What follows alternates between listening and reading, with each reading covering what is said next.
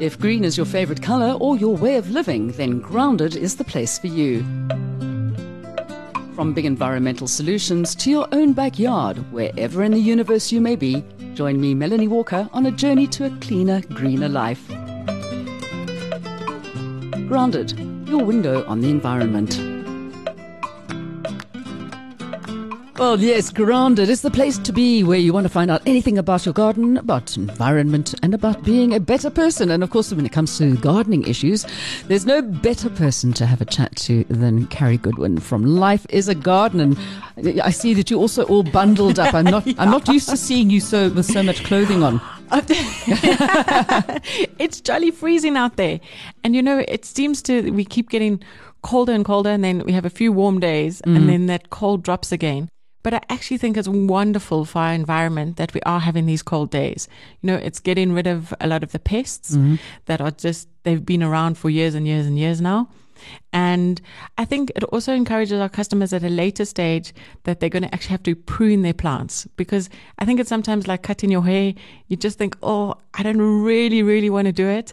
And plants need a good pruning. So mm. don't think about it now, but towards the end of July, beginning of August, you know, then start looking at your plants and then it would also be rose pruning time. Yes. But then you could start looking and thinking, how do I shape them? You know, July is one of the best months of the year to actually, we call it look at the bones of your garden because everything is bare even if you've got frost cover on certain things, you're hiding what would be normally there, like if it was a foliage or something like that. And you can go and restructure. I know I did that this weekend. I was like pulling out what I didn't want anymore and putting in new things. And it was a really nice time for change. Mm. I think also because we've been spending so much time at home. And indoors. And indoors. That it life is a garden is talking about, you know, creating your holiday at home so if for indoors, you know, maybe you bring in an, an indoor plant or a tree that you would normally have outside, which to me, when I first was reading about it here, I'm thinking, why am I going to bring a tree inside from the outside? Well, ficus. Yes, ficus. Yeah. Or they even spoke about like maybe a nice Strelitzia Nicolai in a pot. Yes. So you're not going to leave it in there for a long time, but bring it inside and you could maybe create a tropical feel in your bathroom at home. It's like you're on a beach, you know, put some shells and driftwood and things. Yeah, it's it's a big thing at the moment, especially mm. for shall, we say we're always talking about the millennials, and they have started mm. this whole new plant parenting thing, where they're mostly living in flats or sharing places and they don't really have big gardens or they're not that into going out into the gardens except for when it comes to growing vegetables and things and i mean uh, maybe it's from instagram that yes. all of a sudden it's like have as many plants as you can inside your house yes create an indoor conservatory and well, the one that they were also talking about, which I thought was fascinating, is the senecio. So your string of beads yeah. or string of bananas, and almost creating a shower curtain with these hanging down from your shower. And I'm thinking, this is bizarre. But I saw it, as you say, on Instagram, and I'm like, wow, it's bizarrely beautiful. Yeah, yeah. And, you know, those plants will thrive in that nice, humid environment. So, I think it is really quite an exciting thing to do is to bring plants in and test them and see how you grow. I mean, um, one of the things Life is a Garden did for kids, well, they're doing it now in July, which is lovely, is to grow spinach seeds in a glass jar. Okay. Which I also thought, yeah. So, I'm looking at the ceiling like what? yeah. So it was interesting because they put them in um, tissue and then you kind of wrap them and so you get to see the roots grow out. Yes. And then the um, stems grow. So it's almost like you would grow the bean seeds at school, yes. but one up on that now because you're doing spinach seeds, which are still a nice big seed for kids to be able to explore. But they took it one step further and they did an experiment with watering them. Yeah. And the poor plant that they watered three times in one week was just drowned. It didn't grow very well at all. And the one that they watered only twice a week or even once a week, they grew two and a half to five centimeters. And I thought, you know, the big problem with indoor plants that we find is that you actually just kill them with too much water or yep. too much love and care, or you forget to, you know, you keep watering them, but they're in a pot cover instead of a pot that drains. You never actually go and empty that water out. Exactly. And it makes my heart sore because I'm thinking here people really think they're doing the best thing for their plants by giving it water but actually they don't need that much water, especially not indoors now, unless you have a heater in your indoors or mm. heating up somewhere. The plants need very, very little water. You know, we had one customer, she had a beautiful areca bamboo, and then she it got brown on its leaves. And then I said to her, you know, you're overwatering it. She says, no, I'm not. I promise you, I'm only watering it once a week. And it's a big 30 centimeter pot. Mm. And I said, no, in wintertime, you can probably water it once a month and it Yeah. will be fine. Well, what I tend to do is I take, um, I mean, because it is quite dry and dusty Mm. inside. I mean, once a week or once every two weeks during the winter period, take all of the plants, pop them in the bath, take the shower, shower them down, give them a good Oh, drenching, let them dry, and then put them back to where they came from to begin with. So, I mean, it's a nice way of getting all the dust off of their leaves as well. Yes, I think that's an excellent idea. And you could do it as an, uh, um, I want to say water saving. Yes. So, you know, if you're sharing your bath with your plants, it's also not a bad idea. I normally pump my grey water out into the garden, but I mean, just don't have any other things like bubble bath or, you know, because at the all moment, antibi- antibacterial soaps and stuff. Yeah. it's like I know I often put um, Dettol in my bath at the moment. Just I think you're so sanitized out, then I still go and do that extra sanitizing. But yeah, don't have any of that if you're going to share your bath water with your plants. But it is a nice idea. I, I like that. I'm going to remember it. But uh, going back to what you're saying about, I mean, being cold outside, and thank goodness we are actually having um, a, cold spell because the last few years haven't we haven't really had that cold winter. Um, but one thing I've noticed a lot of people have been posting on social media is they're having a big issue with lily borer worms at this time of the year. What? Yeah, and I'm like, ways. I'm like, why? And they're saying, oh no, we don't want to spray for them. And that, I mean, that's one of the things that So- you really do want to spray for. Okay. But there is like there is a move and there is a very good biological caterpillar mm. control. Mm. But I think you have to remember with anything biological, you actually have to change your whole way of thinking. And then that's going to be the way you garden for a long time mm. going forward. And if you start using it, then you ideally don't go and spray something else instead because then you're killing the biological that could do, you know, the, do Exactly. the, be the beneficial um, insecticide. So it's quite a challenge because I know we're really trying to move that way but to try and convert it all together. So I keep reading about integrated pest management. yes. And that's where we're trying to find the balance between going the biologicals and going the organic route. But actually, every now and again, sometimes the infestations are just so bad that you have to start off with a chemical, get rid of the stuff completely, and, And then, then start, start again. doing the biological way. I came into your shop once, and one of your customers had brought in their. their we don't know what this worm is. And I'm like, how could you take it to the shop? It's going to go everywhere. It was riddled in lily borer. I've Oh, never dear. seen so many, and I'm just like, oh my god. Yeah. So I mean, those ones. That's when you've got to be up close and personal with your garden. You've got to Yeah. get into the garden, go and have a look, check down in between the leaves of your clivias, of your agapanthus, any of oh, those kind of plants. Oh, yeah. That, I mean, it's not just for the. What do you call it that they love so much? The, the um, crinums. They Yeah. like normally like crinums as well. and those other ones with the big Arum lilies. Yeah, all of those plants, anything like that. Anything juicy and delicious. Yeah, so just go and look down in between the leaves and make sure there's nothing down in there. Yeah. No, it is scary. But I think other pests are actually going to start hibernating now and disappearing. And that's what we really need. Then it will give us a good start in spring to start off with a pest free zone where we can just really nourish our plants, nourish our soil and the food and have healthy plants for spring. So now I always get confused when it comes to pruning because I know when to do roses. Okay, and of course, if you have yeah, end of end of well, first, second week of August is usually about the time I would do roses. Yeah. So Ludwig's normally go, go we, I was going to say we go yeah. anytime from after the Nelson Mandela Day. So Yeah. after the 18th of July, we start pruning from there. Yeah. But I usually go. I, I take my later. secateurs and walk around the neighborhood pruning everybody's roses, but don't do it too badly to the the ubiquitous um, uh, the white roses.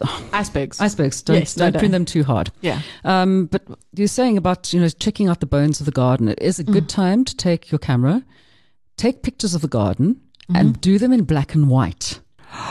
Because then you can actually see the proper structure of the garden. You take the color away; it gives you the, the where your shape is. Yeah. Then you take that, take a piece of tracing paper, put it over the picture, even if you've done it on your phone, and then draw that up, and then you can actually see where the shapes would work better, and you can prune Oh, accordingly. wow. But I'd never know when to prune my flowering quince. most of your plants, you wait until they finish flowering. Mm-hmm. And then I normally give them about two to three weeks after that.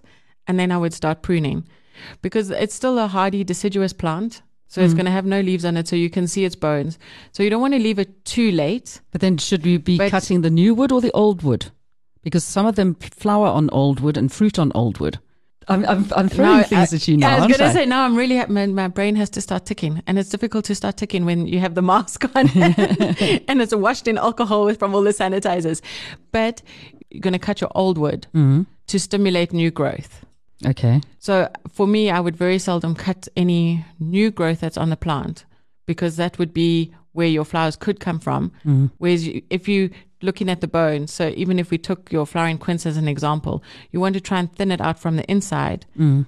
so that and your in most of the things that you prune, so that you can get more light into the plant to make it stronger, and then yeah, that should work that way. Yeah. I'm thinking I'm correct. I, I, I think you are. You probably are. Yeah, I, no, no, need to know. that, that is the right way to do it. So Okay. you're really trying to thin out your plants to make sure, and it's actually just a light thing, so Mm. that the more light can be exposed. And also, when you're pruning, you almost want to shape it so that your plants still grow outwards instead of inwards. yes. So that's where you almost, and it makes it a little bit more finicky. But like you were saying, you want to get up close and personal with your plants. Look for the buds that go grow outwards. You know, there's no point in pruning, even if it's something like your olive tree, and pruning a branch that's growing inwards instead of outwards. Prune the inwards one out to cut it off, so you get a much better rounder shape.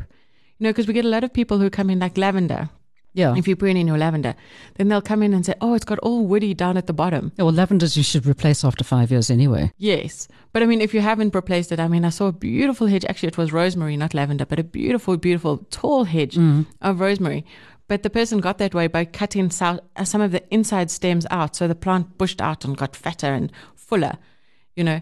And I think that's what you have to look at when you're pruning is the more exposure you can give the plant from the inside and have really good, nice structural mm. branches growing out that are thick and sturdy and look like they've got new buds on them. So basically, That's like it. you would do with roses as well. Anything Yeah. that crosses across the middle, you want to open it up, get airflow through. Yes. Yeah. And you know the other one that I mean we pruned it actually during lockdown, but just because they were looking so terrible was the salvia. So your indigenous salvias. Mm-hmm. And I mean, we, I cut them back a whole lot, and I thought, oh goodness, this might not be my smartest move ever. But we cut them back like you do with your roses. So mm-hmm. instead of three, okay, we left five stems on, pruned everything out from the inside, and the new growth that's coming from bare stems is incredible. I was just so chuffed. I'm like, yay, that really worked for me. But this is the thing: is people are scared about pruning, and and it is there is an art to it. Yeah. Um, also, we believe, except when you see Ludwig in action with his chainsaws, just taking it off at the the neck. Um, but maybe we should just do a whole bunch of like videos with you and put them up somewhere. And so you know, this is how to prune something. Yeah. I was going to say, because you can easily, you have to be harsh to really get good growth. But then so, there are certain plants that you can make mistakes. So I did a similar thing with another indigenous plant, the Selago, which I also thought "Ugh, it's growing long and leggy. And actually, it became one of my least favorite plants. it was wonderful for us during the, you know, the first five weeks of lockdown mm. because we got to get up close and personal with every single plant in the nursery when we were busy watering them. And so I learned so much more about the plants and it was fascinating. And I really love Selago. I think they're beautiful. They've got tiny little flowers and they're quite fluffy. And I like the indigenous. They're nice fillers in a mm, garden. Mm. But in a bag, they're looking a bit leggy and horrible. So I went and pruned them and I pruned them a little bit too harshly. and they said to me, no. This is not right. We And are not freaked. coming back to life for you. Yeah. So yeah, so you go- do live and learn. do do get some ideas online and or, Hmm. or go into a garden center and ask people how to do it if you don't know how to do it. And when it comes to your indoor plants as well, get rid of the dead leaves only. Don't Yes. don't yank them out either. Yeah, prune at the bottom, I think, you know. Mm-hmm. And what's so exciting is there's a lot more indoor plants. One of my favorite, you know, is spathiphyllum. Yes. So Peace the peace lily. But we, we've just been, for the last four or five years, we've just had the traditional, the small leaf peace Yes. lilies. But now we're starting to get the sensation, the bigger leafed ones oh, again. Oh really? And there's a new one called Sebastian that's also come out with a in between our little peace lilies and the sensation. So the, actually, I think even the indoor plant growers have realized that there's so much scope for their plants there that they're keeping, they're growing more and more. And when you're talking about the millennials in indoor plants, I had a wonderful customer on the weekend.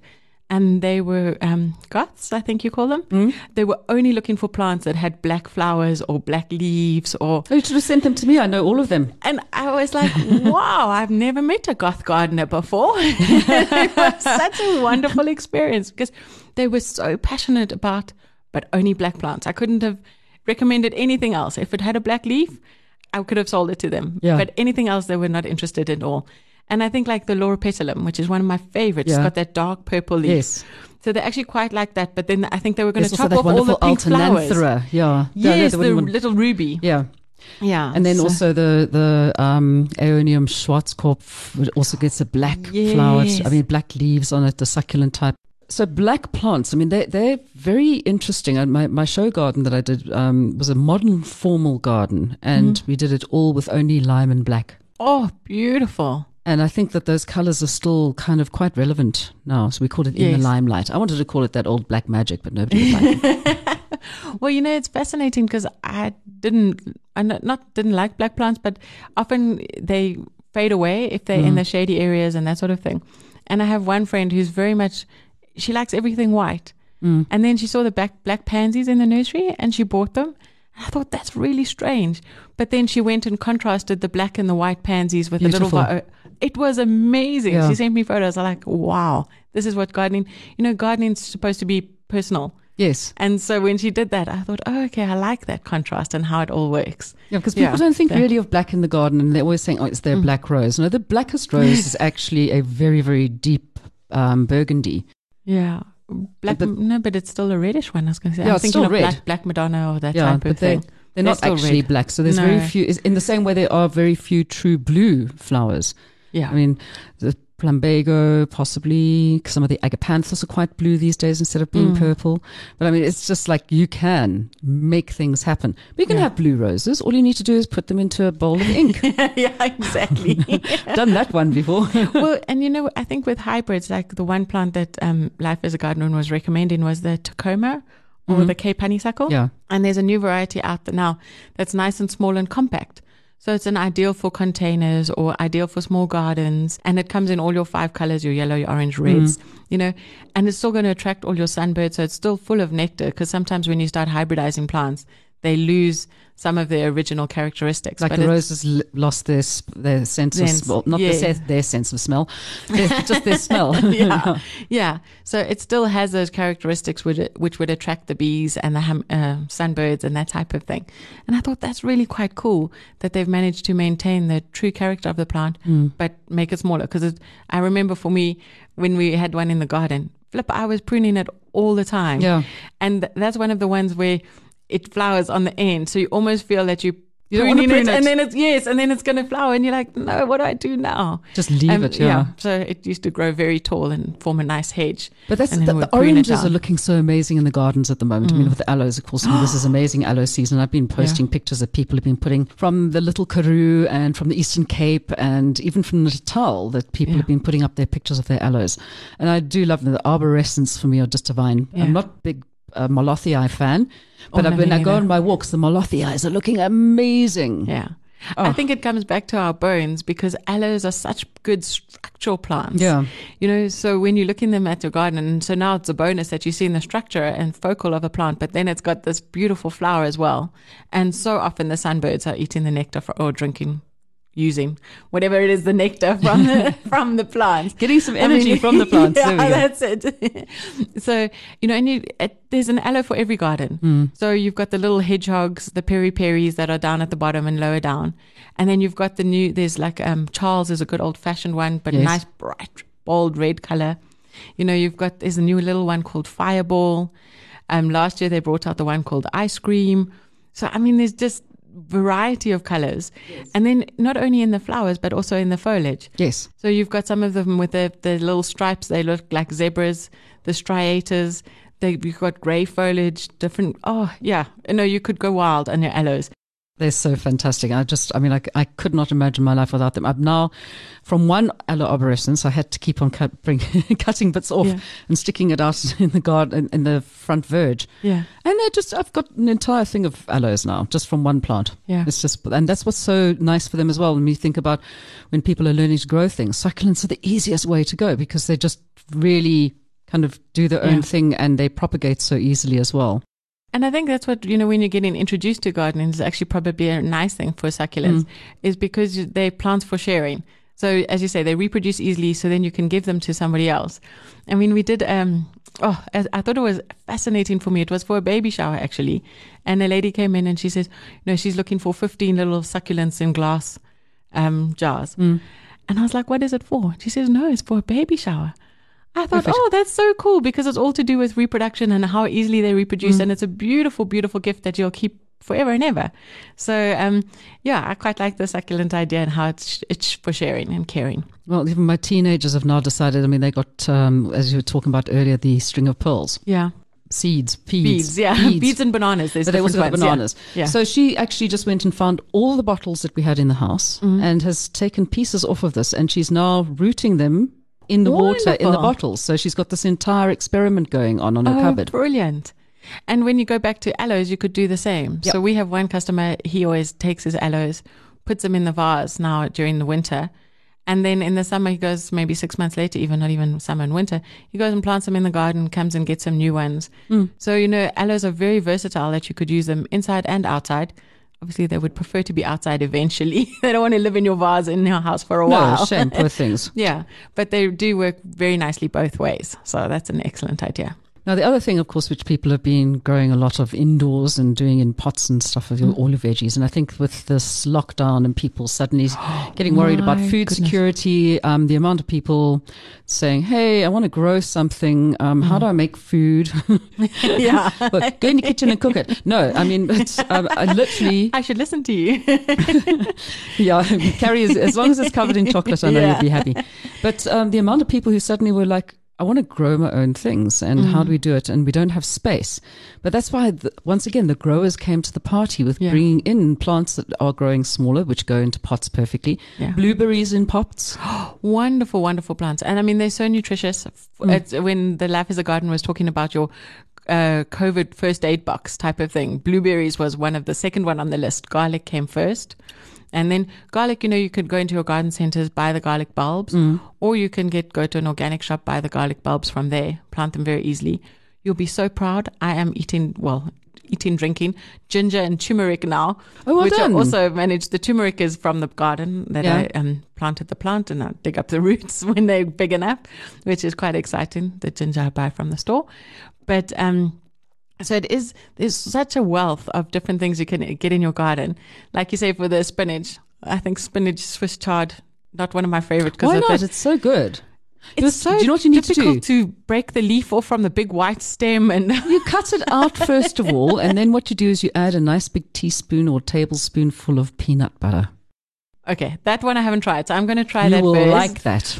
But I was going to say the spinach that I do enjoy is I'm using the, and I've always told the kids to use it, but I've never used it myself. So now I'm preaching to me that the spinach bright lights, because Yes. I just think that golden yellow and the bright red that comes from the stem, I mean, that makes me want to eat it, even if it's not covered in chocolate. so spinach is always a real bonus. The one that I, when we do community projects, which was fascinating for me because one of the communities we worked in in Diepsloot, they had a huge problem with rats. Mm. And so we were planting all these veggies, and then they were saying, we're going to need like fencing to plant into the garden down below so the rats don't come through. And I said, no, well, why don't we just try onions? And we used normal spring onions or we used um, Texas grano, either one of those. And they worked so nicely as um, companion repellent plants that the community said, oh, this is fantastic. We get onions and the rats aren't eating all our vegetables anymore.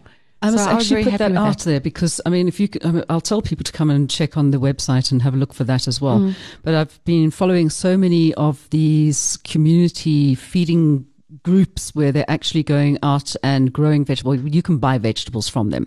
Mm. Okay, one of the big ones has been the Ubuntu project with Tim Abar, who's from Orange Farm, Okay. and he's been every time somebody buys a box of veggies from Yeah. him.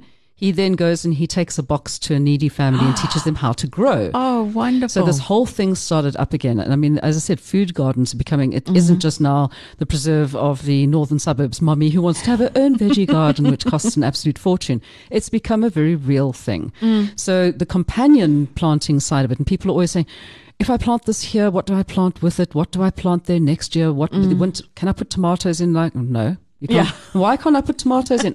Well, because you can't get them. yeah. And the people are like, no, but I'm growing them indoors. And I said, well, you can put them outside, but they're going to die. That is the problem, I think, is um, because we actually also getting a lot of media from overseas Mm. that a lot of people are asking us for chilies now because it's also such a healthy plant to have, going to prevent all sorts of Yeah. um, flu like symptoms. But it's difficult to grow chilies at this time of the year, even if you are growing them indoors. Yeah. You know, you almost need a tunnel, probably with a heating pad or something that's going to keep them alive. And they're going to Mine's grow. about mine's about a uh, foot tall, and it's still got lots of chilies on it, but they're not going but that red would now. be from spring. I They're mean, still from, from last from from summer. Yeah, Yeah. they're still going. Oh, lucky you. Well, I'm- my Peppadew has just gone completely mad. I've been bottling Peppadews like you can't believe, and that's about um, close on two meters tall. Really? And it's been doing it for three years. wow. Go figure. I'm doing something right. Yeah, I was going to say because my basil was looking great until about ten days ago. Yeah, but then it just people like want to do basil. out. I'm like, yeah, you can do basil with little plants. Maybe do microgreens and things, but you're not going to be able to get a big plant going. It's just Yeah. not going to happen. yeah. Well, my life as a garden did actually suggest microgreens at this Mm. time of the year. It's so nice to put on your windowsill if you are inside. You know, it, you can use your spinach seeds, you can use lettuce seeds, Yeah. you can use it's all the beetroot leaves, and then as soon as normally it's about ten days from planting them, ten days to two weeks, then you can start harvesting those little leaves, and then you can add them to your soups, your salads. If you're having salads in this cold weather, crazy enough to do that. I don't know. but soups you could add them to and garnishing and yeah, they would be full of nutrients. Oh, beetroot, definitely one of the things I would be growing right now because you can Mm. eat the leaves in the same way you would the spinach bright lights. Yeah. Or, I mean, s- Swiss chard. And then, of course, you make yourself dragon's blood. From you the add beetroot cayenne itself. pepper to that? No, I don't put cayenne pepper in. Oh, What, what I put with it is um, the dragon's blood is that with ginger and a little bit of apple juice. Oh, yum. That's quite nice. That is one of the healthiest things that you'll have going, and you will like it because it's sweet. Okay, I was going to say, I, I actually, I did think the other day, yo, I need to grow more beetroot because I do like beetroot. It's one of my free vegetables. Yeah, I mean, And but it's, it's and a double too. duty. Yeah, It's a lovely double duty plant, and it doesn't take up that much space. Yeah. It's like there's also wonderful things that I've been seeing that people have been putting out. This things you can make um, pesto from carrot tops. Oh, I haven't heard of that one before. Yeah, Oh, very because nice. Because it tastes like carrot. I mean, carrot tops taste like carrot. Go figure. Yeah. Nobody, nobody even eats the green stuff. So there's so many things that you can do, and you can do most of these things in pots as well, which is great. Yeah, and I think you can involve the whole family Mm. because during this time when you're talking about food security, we can see a lot of the kids are actually coming into the garden center now, and they're the ones who are choosing vegetables over seeds, you know, over um, I want to say ornamental plants. Yes. and they're looking for even the ornamental value of the vegetable. So they like the carrot tops because it's fluffy and creates a different texture, or they'll like the fennel or dill Oh, you yeah. know and you can look at all those so you don't have to have a vegetable garden or a vegetable pot you can kind of mix them together with maybe some of your ornamental plants to create something that looks beautiful but you can eat it Yeah. too and so i thought that was quite a nice bonus and kids are very creative Well, all I you can say is that if you want to know what you can grow in your area, wherever you are in South Africa, you can actually go onto the lifeisagarden.co.za website. Okay. And they've got everything there that you need to know, whether it's edibles, um, whether you're down at the coast, whether you are. I mean, there's so many wonderful things happening down at the coast as well when it comes to growing. Yeah, I was going to say Life is a Garden actually focuses a little bit on coastal gardening too. And they were saying, you know, now when we were speaking about pruning, you could start looking at your palms and pruning them back, taking off those dead leaves. Bougainvillea, you know, here in, up in Gauteng, we would have covered our bougainvilleas and we don't see anything.